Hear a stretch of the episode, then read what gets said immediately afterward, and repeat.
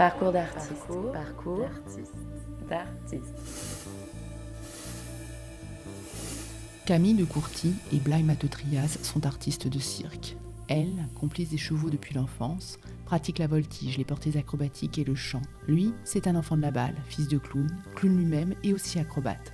Ces deux-là se sont rencontrés au Centre national des arts du cirque et ont fondé ensemble la compagnie Barreau d'Evel en 2001. Leurs spectacles naissent toujours d'un élan vers l'inconnu et développent un langage unique qui mêle mouvement, musique, métamorphose de la matière et présence animale. Falaise, pièce en noir et blanc pour huit humains, un cheval et des pigeons, nous entraîne au revers du réel, au cœur d'un univers étrange, onirique, où la vie vagabonde dans l'effondrement du monde.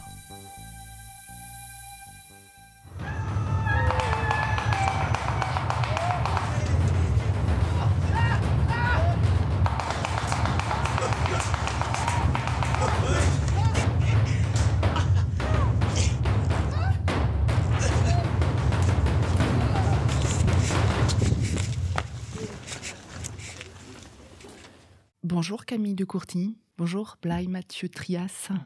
En l'an 2000, vous sortez diplômé du Centre national des arts du cirque, une école supérieure. Quel chemin vous a mené jusqu'au cirque? Je voulais vivre en caravane, moi, je voulais vivre euh, en itinérance. Et euh, j'ai des parents qui étaient partis en voyage euh, avant ma naissance en roulotte euh, sur plusieurs, enfin deux années. Et j'ai voulu, euh, et j'ai voulu, je faisais de la gym, tout ça, et j'avais envie de trouver un métier qui me permettrait d'avoir une vie euh, comme je l'entendais, c'est-à-dire de voyage, tout simplement. Et j'ai vu qu'il y avait le Centre national des arts du cirque. Ce qu'il faut dire aussi, c'est que quand même, tu avais eu une enfance où tu étais, une gamine quand même qui faisait du saxo, de la gym, euh, de la musique. euh, Enfin, euh, tu Oui, montais à cheval, beaucoup d'activités. quoi. euh, Donc oui, le fait de rentrer à l'école de cirque, ça a été simple parce que tu avais eu quand même un, un gros bagage euh, sur, euh, ouais, toute sur- mon enfance, j'ai pratiqué ce que je pratique encore maintenant. sur les Ouais. activités extrascolaires. Mm. Quoi. Et moi, euh, c'est euh, mon, moi, mon père est toujours clown aujourd'hui, ma mère aussi. Donc moi, j'ai- toujours dit que je voudrais pas du tout faire ça parce que je trouvais que c'était en tant que gamin très dur d'avoir des parents qui n'étaient jamais là et qui faisaient pas comme les autres. Et je crois que vers 12 ans, 12-13 ans, j'ai commencé à voir qu'en fait, j'allais y tomber l'épée dedans. Et quand j'ai voulu arrêter l'école et que j'ai voulu vraiment me dire que j'allais faire ça, mes parents m'ont dit, bon, bah d'accord, mais en France, il y a des écoles, euh, ne le fais pas comme nous, que, ça a été d'une façon autodidacte. Euh, C'est eux qui m'ont poussé à présenter les écoles françaises pour avoir euh, une formation qui ne soit pas comme, comme la leur, quoi. Qu'est-ce que ça vous a apporté ces années d'école? Bah, toutes les pratiques euh, physiques, euh, mais surtout j'ai fait une plongée dans la danse, une plongée dans la pratique de la musique. J'ai découvert les spectacles. Je pense qu'une rigueur aussi, en tout cas moi, par rapport au- ce que j'avais vécu euh, dans, ma famille, la rigueur de, vraiment du travail, et puis le fait de rentrer en immersion avec différents artistes, donc vraiment comprendre qu'il y a plein de façons de faire et que finalement il faut trouver la, la tienne, mais dans cette rigueur-là. Alors, vous fondez votre euh, compagnie en 2000, euh, une compagnie qui se nomme euh, Barreau d'Evel Cirque, avec donc des camarades euh, du Centre national des arts du cirque. Euh, Barreau d'Evel, je crois que ça veut dire nom de Dieu. Alors, c'est vraiment un, ça sonne comme un manifeste. Bah, C'était justement un- une expression qui était restée dans ma famille en- parce qu'on a gardé pas mal de connaissances d'amis manouches qui donc disent euh, non, barreau d'ével un peu toute la journée, soit euh, pour jurer, soit pour prier. Donc cette espèce de, de juron ou, de prière, un côté ambivalent euh, m'a toujours plu. Et puis euh, c'était une époque où voilà, moi j'ai proposé ça parce que j'étais assez fascinée par ce milieu-là. C'était comme une On a décidé du nom, on était vraiment, on habitait à la druillerie à Chalon-en-Champagne, donc en caravane, autour du feu. Il fallait choisir un nom parce qu'on avait fait un, un premier spectacle qui s'appelait Porqueno et puis c'était. C'était plutôt instinctif. C'était pas, on- on- à l'époque, on ne savait pas du tout qu'on le traînerait pendant 20 ans, ce nom-là. Moi, ce qui m'a fait connexion aussi, c'est que Barreau, en catalan, c'est le baron. Donc, euh, ça m'évoquait, moi, plutôt une, une sorte de figure comme ça, imaginaire, sur lequel euh, on pouvait se projeter, quoi. Et donc, comme on sera mal entendu, on a choisi ce, ce nom. Alors, vous évoquez le cirque Manouche, vous sortez d'une école euh, qui prépare plutôt au cirque contemporain. Quel lien avez-vous fait entre euh, ces années de formation? Vous avez d'ailleurs fréquenté euh, la chorégraphe Francesca Latuada pour votre spectacle de sortie, et puis cet univers Manouche. Eh ben justement, je sais pas, là il y avait aussi venu aussi d'un père qui, qui, qui, était autodidacte, qui est venu dans la rue et qui a été un clown de, résistance. Moi c'était plus un mode de vie, euh, quelque chose que je, que je voulais défendre dans le côté art forain le temps de l'école même, on était un peu en friction parce qu'on nous disait qu'on était les créateurs du cirque de demain et puis nous, on avait quand même envie de jouer. Là, aujourd'hui, tout de suite, enfin, on, avait appris à faire des saltos et tout ça. On comprenait pas trop comment ça se faisait, qu'on passait en gros euh, toute l'année à l'école enfermé à pratiquer des choses et on rencontrait très peu le public. Donc c'est vrai que toutes les vacances scolaires, tous les temps de pause comme ça, il y avait une sorte de formation parallèle qui était facilitée par le fait que mes parents, ils avaient un cirque, qu'on faisait des expéditions avec Clowns sans frontières coup on était proche de ce qui était le goût pour nous du spectacle. Quoi. On voulait résister à cette idée d'une posture euh, où on nous mettait comme si, en nous parlant comme si on était l'élite, euh, on avait un certain standing à tenir et on comprenait pas ça en fait. On avait choisi ce métier par envie justement de partage et de prise de risque assez euh, simplement en tentant des choses devant un public et donc on comprenait pas en quoi on était tenu d'une certaine posture en fait. Ça se traduit d'ailleurs dans votre esthétique parce que Beige Tout que vous avez créé en 2003, donc trois ans plus tard, est très marqué par euh, cette esthétique euh, du peu, euh, cette esthétique de briquet de broc. On, vous retrouve cinq vagabonds qui errent et qui à un moment vont vivoter, faire des exploits avec ce qu'ils trouvent sous la main. C'était une façon pour vous d'affirmer cette, cette posture, cette contre-posture plus exactement? Je pense qu'on peut l'affirmer aujourd'hui. Enfin, sur le coup, au moment, euh, nous, c'était vraiment les esthétiques qui nous, qui nous semblaient proches. Et puis, euh, le fait de, devenir du jonglage, la manipulation d'objets. Enfin, c'était le levier le plus simple d'ouvrir finalement le langage qu'on avait appris à l'école. Mais après, c'est vrai que c'est là où on a trouvé un peu des bases qu'on n'a jamais forcément euh, remis en question pour le coup, c'est cette idée qu'il n'y a rien d'ostentatoire, mais surtout dans le, côté où tout est à vue, euh, on, ne cache pas l'effet, pourtant la magie peut avoir lieu. On peut avoir euh, tout devant les yeux euh, et que le spectacle ait lieu sans être dans, dans l'effet d'une machinerie. sans, chercher, sans chercher les sbroufs, on va dire. Ça, c'est quelque chose qu'on a toujours gardé. Ça veut dire que l'exploit peut surgir d'un rien. Ça veut dire que finalement, cette virtuosité que vous avez appris à maîtriser, c'est vraiment le langage que vous avez pour transfigurer euh, l'instant présent? Bah, Oui, je pense qu'à l'époque, c'était pas aussi conscient que ça, parce que quand même, sur Bechtut, on passait vraiment nos journées à pratiquer énormément d'acrobatie. Quelques années plus tard, on a vraiment compris ça, d'essayer de, de, mettre en avant la singularité de nos corps et de ne pas essayer de cacher l'effort, sinon de le rendre sensible. Enfin, il y a quelque chose là-dessus qui s'est développé avec les années. Mais après, cette question du présent, euh, elle est restée euh, fondamentale dans le sens où euh, le moment du spectacle s'appuie évidemment sur une forme de dramaturgie, de narration, où se recoupent plusieurs instants, c'est-à-dire celui de ce qu'on a voulu y mettre, ce, de ce qui est rendu finalement ce soir, et surtout aussi celui du présent, c'est-à-dire aujourd'hui, nous, avec vous, public, qu'est-ce qu'il se passe? Et il doit y avoir une permanente circulation entre ces trois, ça fait comme un triangle.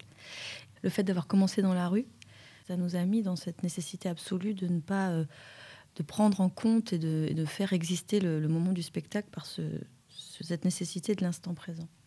En 2006, euh, vous euh, prenez la direction de la compagnie après euh, six années donc de création en collectif et vous créez trois ans plus tard le sort du dedans. C'est une création sous chapiteau. ce choix du chapiteau, comment est-ce qu'il est venu? Là, pour le coup, je pense que c'était vraiment un rêve du départ. C'est quelque chose qu'on avait envie, mais enfin, même avant de faire Porqueno, l'idée c'était un jour pouvoir le faire. Se trouve que par les projets précédents, on a pu voir la fenêtre de la, possibilité de le rendre réel et qu'on s'est attelé, du coup, euh, à faire le sort du dedans, comme, comme l'aboutissement d'un parcours, quoi, comme quelque chose vraiment pour nous, c'était arriver enfin à réaliser nos rêves. Quoi. Comme on avait déjà fait deux spectacles, il y avait on commençait à avoir un peu plus d'expérience. Et donc, on a pu euh, penser ce chapiteau euh, vraiment dans, ce qu'on rêvait, c'est-à-dire dans une pensée globale, c'est-à-dire que le chapiteau devenait vraiment la scénographie du spectacle et qu'on pouvait prendre en compte euh, vraiment tout le parcours du spectateur, de son arrivée sur le lieu à sa sortie. Donc, c'est là où on a commencé à pouvoir pousser plus loin notre rapport à l'immersion du spectateur. C'est un aboutissement, dites-vous, mais c'est aussi, me semble-t-il, un point de départ où effectivement se mettent en place des lignes de force de votre travail, ce, rapport singulier à l'espace, puisque ce chapiteau a cette particularité, a cette particularité d'amener progressivement les spectateurs dans la piste, hein, autour de la piste, mais par une circulation qui va lui permettre de traverser tout un, tout un univers. Et puis c'est aussi le spectacle où euh, l'animal est en scène. Bah, c'est sûr que c'est un peu le, départ d'une nouvelle ère Barreau. Pour nous, on est arrivé en, avec la notion de que c'était une sorte de culmination. Il s'avère que finalement, ça a été le point de départ de, de toute une suite. D'ailleurs, ça, ça a été, c'est devenu une obsession dans notre travail, l'idée de on ne sait jamais où finit une chose et où commence l'autre. Et c'est, je pense que c'est ça qui nous a fait grandir finalement artistiquement, c'est que le fait de rebondir de projet en projet nous fait qu'on on essaye de pas arrêter le, rebondissement de, notre propre travail. Et chaque création est l'occasion d'aller explorer plus loin, explorer ailleurs. Voilà, c'est un peu, c'est un peu comme ça que nous on se le formule aussi pour pour pas perdre le gaz, quoi, pour pas perdre euh, cette, euh, l'envie de se surprendre soi-même, ouais. Mm. Mm. Je parlais de l'animal, euh, Bonito, euh, un animal qui travaille en liberté avec vous mhm. euh, sur la piste. C'est un acteur comme les autres? Comme les autres, peut-être pas, mais on a tout fait pour qu'il prenne cette place. Moi, je, venais donc d'un milieu qui travaille dans les chevaux. Finalement, ça a été bien que je fasse une pause parce que ça m'a permis de, mûrir aussi et puis de regarder les choses autrement. Et j'ai voulu revenir après au travail avec les chevals euh, par le biais de, toute cette vague euh, qui est arrivée sur l'éthologie, sur l'étude du comportement animal. Et j'y ai vu une, vraie pertinence à, à, par ce biais-là, essayer de développer une forme de langage corporel avec, euh, avec le cheval et de le mettre sur scène. Et aussi dans cette idée aussi du présent et de, ce moment comme ça étonnant où on ne sait pas complètement ce qui va se passer ce soir, mais selon la disponibilité de Bonito, et en fait, ce cheval nous a énormément appris. il nous a appris à lui faire confiance. Et donc, on a petit à petit grandi, euh, même dans notre manière de jouer, dans notre manière de, capter le présent, de savoir réagir, euh, de trouver les solutions euh, à ses envies ou pas du soir. Et donc, oui, c'est devenu un acteur pas comme les autres, dans le sens où était, il était l'acteur principal, presque, on va dire même si les animaux ne sont pas sur le plateau, on essaye qu'ils ne nous quittent pas tout de même. C'est-à-dire que la relation qu'ils ont au présent, elle est, majestueuse et du coup nous on essaye de, de, s'imprégner de, ça. Cet autre personnage euh, qui partage une qualité de présence singulière, c'est le clown. C'est un personnage que l'on retrouve de spectacle en spectacle. Alors quel est votre clown, euh, Blaye Je ne sais pas, euh, c'est moi. enfin, c'est moi, ça, en se débridant un peu, quoi. Mais dans ma famille, c'est pas quelque chose qu'on analyse et qu'on fait, c'est quelque chose qu'on porte. Au début, je voyais bien que c'était une sorte de, déformation, enfin, notamment à l'école et tout ça. Et puis, il y a passé pas mal d'années dans nos spectacles qu'on parlait pas trop de ça et que ça se faisait. On travaillait l'acrobatie, on travaillait les lumières, l'espace, le, rapport et tout, mais le jeu se faisait simplement, quoi. Et là, petit à petit, c'est plus avec le fait de travailler en troupe et tout ça qu'on commence à y mettre des mots, qu'on commence à mettre. Finalement, c'est là où où on travaille le plus à l'instant. Bah, on s'est quand même aperçu au bout d'un moment que pour se comprendre avec les gens avec qui on est sur scène, il nous, il nous fallait repasser par le clown en fait. C'était tellement incorporé qu'on a, on a mis quelques années à le réaliser. Et c'est sûr que ce, ce rapport à l'ajustement et qui a à voir avec l'instant et les animaux, c'est-à-dire euh, dans un non-contrôle de l'instant, une découverte permanente et une acceptation en permanence de ce qui peut avoir lieu et de sa fragilité, de, son, du fait qu'on ne sait rien, que tout se redécouvre. Enfin, ça, c'est toujours présent, toujours. C'est un clown qui souvent euh, se cogne au présent. Il y a aussi quelque chose qui vient du corps, euh, qui se heurte, euh, plus ou moins brutalement d'ailleurs, toujours très cocassement, qui se heurte aux choses du réel. C'est une façon de travailler la, la partition gestuelle que vous avez? Nous, on a eu de la chance d'entamer dans, dans l'école de cirque où on a travaillé beaucoup de langages par séparé. Il se trouve qu'on n'était pas des, des grands virtuoses, des grands virtuoses sur aucun de, de, eux, mais ce qui a eu de bon à ça, c'est que du coup, on, les a travaillés comme ça de façon large. Quoi. Chaque petit appui euh, technique qui arrivait, il était tout de suite incorporé dans, dans, en tout cas pour moi, dans la, dans la façon de jouer, dans la façon d'être. Et c'est vrai que petit à petit, le, il, y a, comme une, sorte d'abécédaire comme ça qu'on n'arrête pas d'y revenir, mais de façon différente. Donc du coup, je pense que c'est un peu ça. Pendant longtemps, on a senti que le fait d'être drôle euh, enlevait une certaine légitimité, ou comme si on pouvait, on pouvait passer du côté du divertissement, alors que pour nous, c'est très sérieux. Et euh, c'est une forme d'intelligence, en fait, sur le monde, sur le regard sur le monde. Donc euh, voilà, le, clown, euh, c'est un mot finalement qu'on revendique maintenant. Et, et, étonnamment, il était en train de disparaître, même quand on était à l'école. On le pratiquait beaucoup moins, c'était beaucoup moins mis en avant. Et donc il y avait comme quelque chose qui était déprécié sur la force du clown, en fait. Et heureusement qu'on l'a pigé assez tôt pour maintenant pouvoir le, dire. Après, c'est un mot qui peut être compris vraiment très, très, très différemment en fonction de la culture de chacun. Donc c'est pour ça que c'est un peu sensible dans le sens. Euh, mais bon, comme le mot cirque, c'est pareil.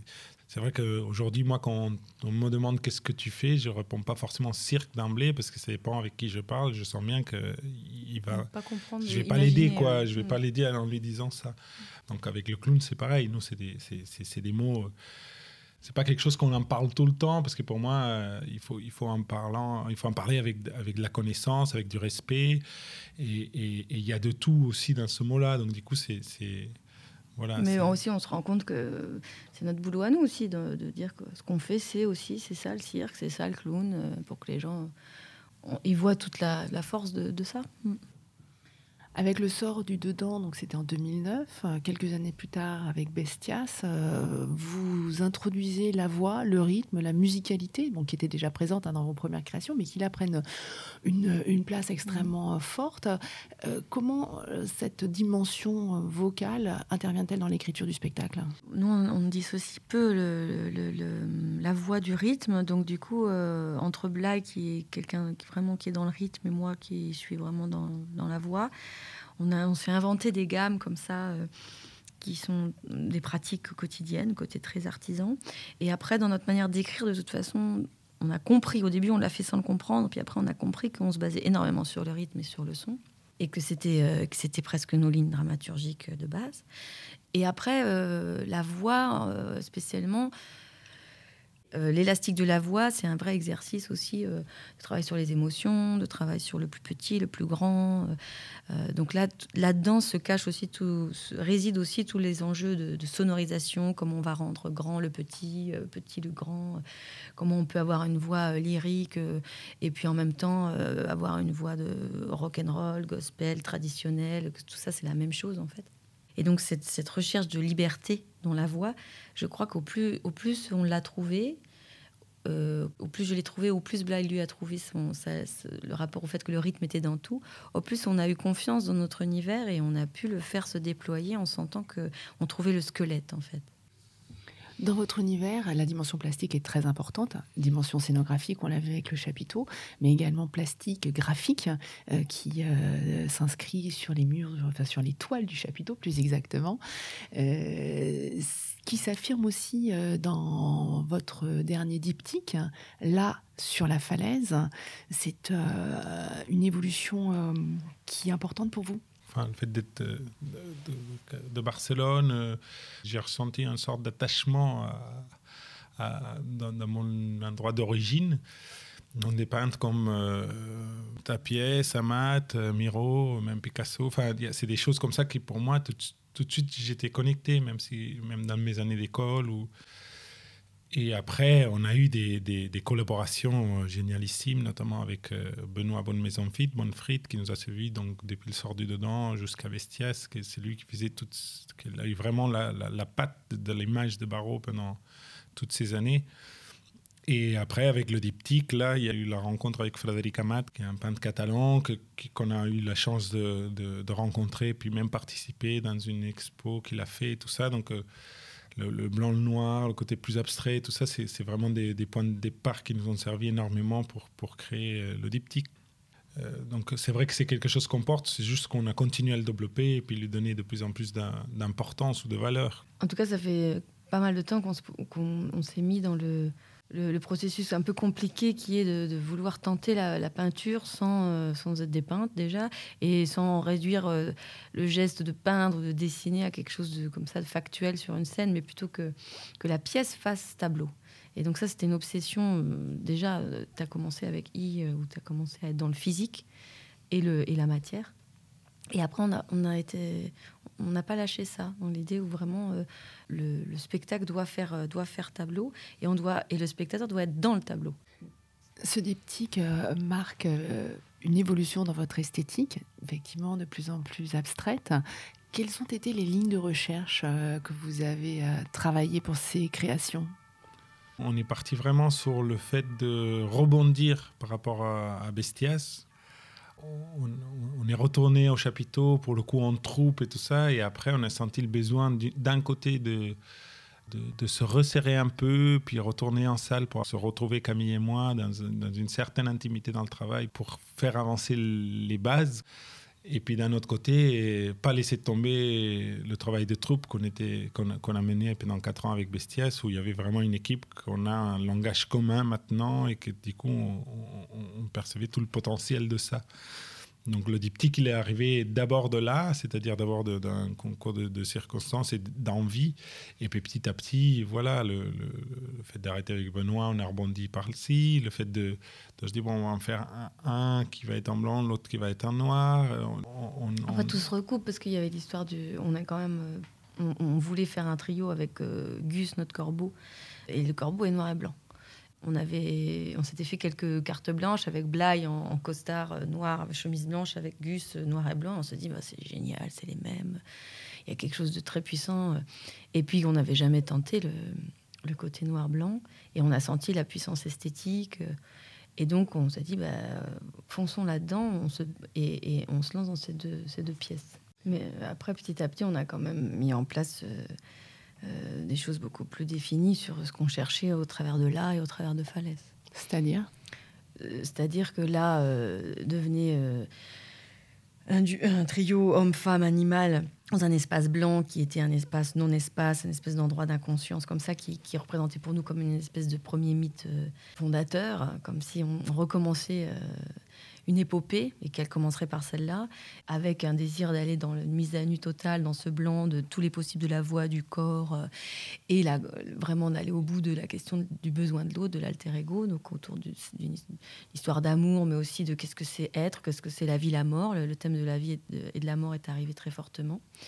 Euh, Et avec Falaise, ouais, partir un peu dans le contraire, au lieu de faire euh, une sorte de- d'espace qui est plus euh, dans le subconscient, de faire un espace réel, quelque chose de concret, où il y aurait une sorte de, vie, de société, de groupe, qui serait peut-être post-apocalyptique ou, ou- près, on n'en sait rien, mais le fait de, se- dire, bon, bah, tous ces gens-là, ils vont se retrouver dans un dans un moment un peu d'impuissance par rapport à- au monde. Et puis du coup, qu'est- qu'est-ce qu'il se passe là-bas en donnant un peu la, même euh, importance aux, humains qu'aux animaux? Enfin, pour ça, l'importance qu'il y ait des animaux, c'est aussi pour réajuster. Mais bon, c'était voilà, des, données de base comme ça. Après, on a fait des improvisations. Après, on est revenu en arrière, même avec la scéno. au début, on voulait beaucoup jouer sur les rituels de vie, c'est-à-dire euh, noir-blanc et donc euh, naissance, mort, mariage, enterrement. Souvent en se disant, bon, finalement, les humains, ils ont cette particularité qu'ils enterrent leur mort. Il y a quelque chose, de- voilà, on a ritualisé ces, moments, ces passages. Et donc, il y avait une volonté de jouer sur ces, le monde du rêve, le monde du réel, l'arrière-monde, le, le monde du devant, le monde du derrière. euh, euh, et, puis, euh, et puis, pour le coup, justement, flouter ces, questions de genre aussi, euh, homme-femme, et plutôt être dans quelque chose de plus, euh, de plus question de l'individu. Et au fur et à mesure de, brasser dans ces thèmes-là, dans la scénographie est arrivée l'envie, euh, euh, l'idée des cimetières yéménites, c'est-à-dire qu'il y a des, endroits dans le monde où des cimetières ont été faits en faisant des trous dans les roches. On ne voulait pas non plus être dans une espèce de, métaphore absolue, euh, la falaise, l'homme et la falaise. On avait besoin de quotidien, que ça puisse être un- une usine ou un vieux château ou un endroit de vie, en tout cas, une place de village. Mais aussi, on savait bien qu'il y avait une force symbolique. euh, On, s'attelait à, à quelque chose qui allait être beaucoup plus emprunt aux références du théâtre, avec des entrées-sorties, avec une fenêtre, euh, euh, le monde du haut, le monde du bas. Il y, a tout, le monde aussi de la hiérarchisation par rapport aux espaces. hein. Il y a le sol, il y a des étages, ça, fait quand même 7 mètres de haut. Donc c'est vrai que c'était, il était facile d'être très impressionné par ce à quoi on s'attelait. Dans Falaise, vous frottez la présence singulière, euh, mais aussi euh, le groupe. Il y a une écriture qui est vraiment collective, une écriture des corps. Comme dans d'autres spectacles, vous euh, mêlez la voix, l'acrobatie, la musique, la matière.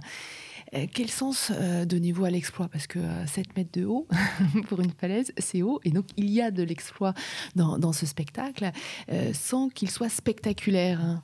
Comment dire, l'exploit, on le met vraiment dans, la, dans le fait que c'est physique, c'est un engagement euh, du corps, vraiment. Après, il, se trouve qu'on travaille avec des gens qui ont un certain nombre de compétences ou de savoir-faire qui peuvent vous faire des choses que, soi-disant, d'autres ne peuvent pas. On n'est plus du tout à se mettre vraiment dans, des, on jamais dans des endroits de, de, danger, quoi ou dans le côté héros, dans le côté ah, je, je, suis. Ça nous intéresse pas vraiment cette, cette dissociation euh, euh, où il y aurait des, des super-héros et puis des, nous on aime bien les, les, losers. Donc, euh, donc forcément on va pas, va pas se, se gargariser d'exploits. Mais par contre, c'est une manière de choper l'instant. Il n'y a pas d'autre choix que d'être captivé par cette femme qui est suspendue à 6 mètres de haut, à 7 mètres de haut pour nous, pour nous c'est une manière euh, de prendre le pouvoir, non pas en arnaquant les gens, mais en étant dans un, engagement tel qu'on ne peut pas faire autrement que d'être en train de vivre ça. Après, euh, on va pas passer notre temps à faire qu'un salto arrière soit autre chose qu'un salto arrière en racontant je ne sais quoi. Un salto arrière, c'est un salto arrière. Donc du coup, c'est plus comment on y arrive ou comment on en sort ou, ou quelle est la nécessité que ce corps-là fasse ça à ce moment-là. Ou... Euh. Enfin, c'est d'utiliser ces choses-là parce qu'elles disent des choses physiquement, c'est utiliser ça. Vous signez le spectacle, vous signez donc également la mise en scène. Comment est-ce que vous appréhendez ce travail de mise en scène sur le cirque? Je crois qu'on ne l'appréhende pas forcément sur le cirque, c'est plutôt comme on l'appréhende tout court. Parce qu'on ne sait pas, à chaque fois, on se repose la question de comment on a fait avant et comment on va refaire après. Comme les spectacles, ils sont différents. Le fait de se dire, ah, maintenant on sait faire, on va y aller, ça ne nous rassure pas du tout. On essaye d'aviser en fonction vraiment de chaque projet et puis faire confiance au pressentiment qu'on en a de premier abord de, ou, ou pas, quoi à force, c'est quelque chose qui commence à nous titiller, de dire bon, est-ce qu'on va vraiment réussir à, un moment donné à faire le pas de plus être sur le plateau pour vraiment faire la mise en scène sans y être dedans? Bon, bah voilà, c'est un autre pas qu'on n'a pas fait, que du coup, euh, on va peut-être à un moment. Euh, mais déjà là, on est assez content parce que la pièce ne repose pas sur nous. Là, on est comme des seconds rôles dans Falaise, donc ça, c'est quelque chose dont on est très fier aussi d'avoir vraiment une troupe maintenant. Euh, qu'on part toujours de l'espace, mais aussi de, de qui sont les artistes euh, et ce qu'ils ont à donner. Donc ça part toujours aussi d'eux, de toute façon. C'est une expérience que vous proposez aux spectateurs que de vivre euh, presque en immersion euh, dans ce que vous proposez? On a l'impression que là où ça se passe le mieux, c'est quand les gens ils, plongent avec nous sans se poser de questions. C'est vrai que nous, on aime bien cette notion d'immersion. Chacun le vit très différemment en fonction de sa journée, de où il en est personnellement. on sait qu'il y a plein de facteurs. Donc, euh, quand le public est vraiment avec toi parce que ça, plonge, c'est très, très. Ça nous remplit, nous, au niveau énergétique. Dans là ou dans Falaise, vous évoluez vers un univers euh, qui est de plus en plus euh, vers l'onirisme, la distorsion du réel, l'étrangeté. Est-ce que ça, c'est une euh, possibilité qu'offre justement ce mélange des langages corporels, vocaux, la présence de l'animal? C'est une singularité de ce langage que vous avez composé, un langage composite justement? À un moment donné, le réel, il n'est pas intéressant et en même temps, c'est que ça qui nous intéresse.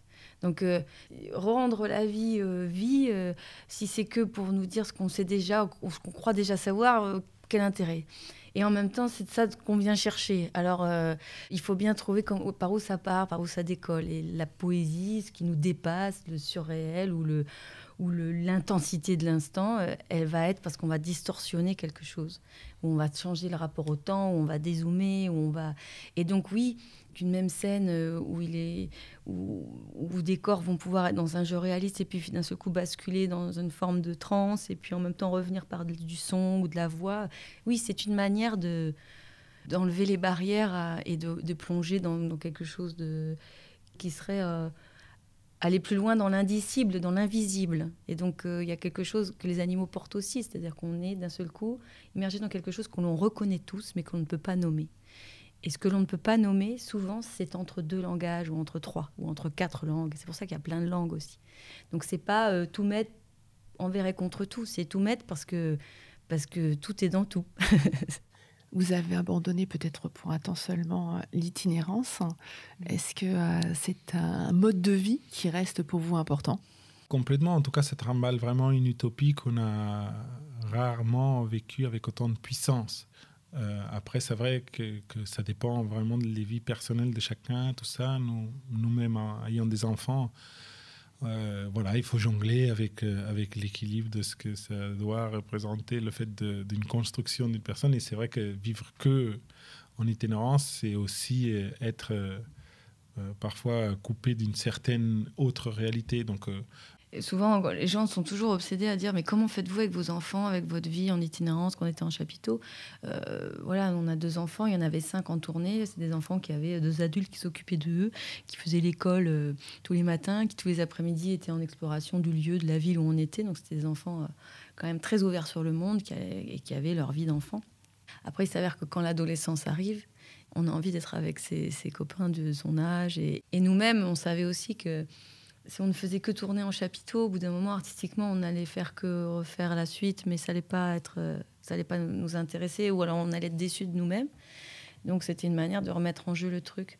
Après, c'est sûr, euh, ça nous manque. Ça nous manque euh, d'avoir notre, notre chapiteau et notre caravane et de, de sentir porter cette utopie comme ça au quotidien. Mais on essaye de le faire dans les théâtres. C'est pour ça qu'il y a cette fanfare, c'est pour ça qu'on fait les affiches en direct, c'est pour ça que parfois on essaye de, se faire à bouffer tous dans le théâtre, de, pousser un peu les limites pour essayer de voilà on, aime se sentir exister comme ça comme une troupe comme ça qui se qui vit entièrement cette aventure vous disiez que euh, vous aimiez les défis pour euh, avancer dans votre chemin d'artiste est-ce que euh, il y a un nouveau défi qui pointe?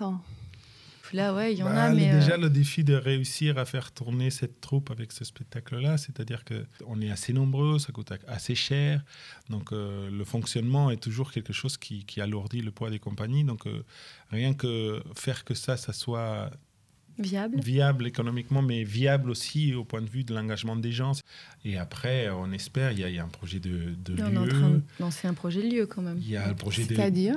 On, on, est implanté à Lavelanet de Comminges, donc au, sud de Toulouse, à 40 minutes à peu près, entre Toulouse et Saint-Gaudens. On a une ancienne cave coopérative qui nous sert d'entrepôt de matériel et on a une petite salle qui, qui nous sert une salle d'entraînement. Il, il se trouve que maintenant, on n'est plus, on est plus deux à s'entraîner, mais on est plus. Donc, euh, on aimerait pouvoir envisager une suite de la compagnie. On aurait une sorte d'endroit de, QG qu'on pourrait vraiment faire la, germination des projets et puis qui nous permettrait aussi de, de commencer à se confronter sur la passation, de ce que ça veut dire de transmettre et puis de continuer aussi la recherche pour euh, découvrir de nouveaux langages ou de nouveaux de pouvoir vraiment mélanger avec la peinture, avec le son, avec euh, d'autres artistes qu'on aimerait pouvoir inviter pour continuer à faire avancer notre travail. Et de notre côté, euh, développer sur le territoire, c'est un endroit, c'est vrai, vraiment en, campagne où, il y a peu euh, un tissu culturel quand même. Euh, il y a des choses qui se passent, c'est quand même pas loin de Toulouse, mais n'empêche que pour le voisinage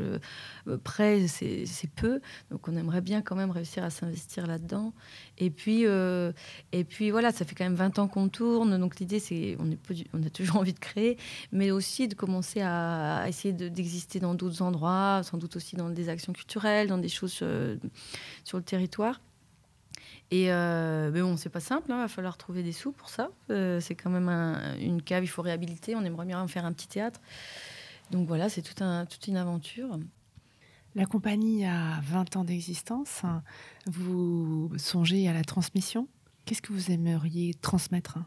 Il y, a, il, y a, il y, a, des notions de base, je pense, qui sont respirer, se tenir debout, marcher, pouvoir être en connexion avec quelqu'un d'autre par le rythme, pouvoir euh, articuler sa voix pour parler, pouvoir regarder quelqu'un. Enfin, c'est des choses de base que je pense que ça devrait être presque dans le minimum euh, des, des, écoles, des, entreprises. des humains. Enfin, c'est une sorte de base que pour moi, enfin, c'est très important. Tu vois énormément d'enfants ou de, même d'adultes quoi, qui ont du mal à te regarder ou qui ont du mal à te parler ou quand ils les voient marcher, tu te dis, oh là là, il y a, Donc, il y a, y a, j'ai l'impression que dans nos pratiques, il y a quand même une sorte de conscientisation et que, c'est des, on est en train de mettre en place une sorte de vocabulaire ou d'abécédaire qui fait partie de nos entraînements à nous, mais qu'on se dit, euh, tiens, ça, pourrait être intéressant de, de, pouvoir le partager, mais pas forcément pour dire que c'est du cirque, c'est plus pour, pour, pour une, une sorte de bien-être ou en tout cas travailler l'élastique pour avoir une, minimum, un minimum de conscience de, ce que, de, là où tu en es. Et après, c'est vrai que le, clown aussi il sert beaucoup. Quoi. Moi, j'ai l'impression qu'il faudrait que ça soit obligatoire dans un parcours de vie, que tout le monde fasse au moins une semaine de, de stage de clown, rien que pour, euh, pour, se, pour, se mettre dans, dans cet endroit de, de lâcher prise. quoi.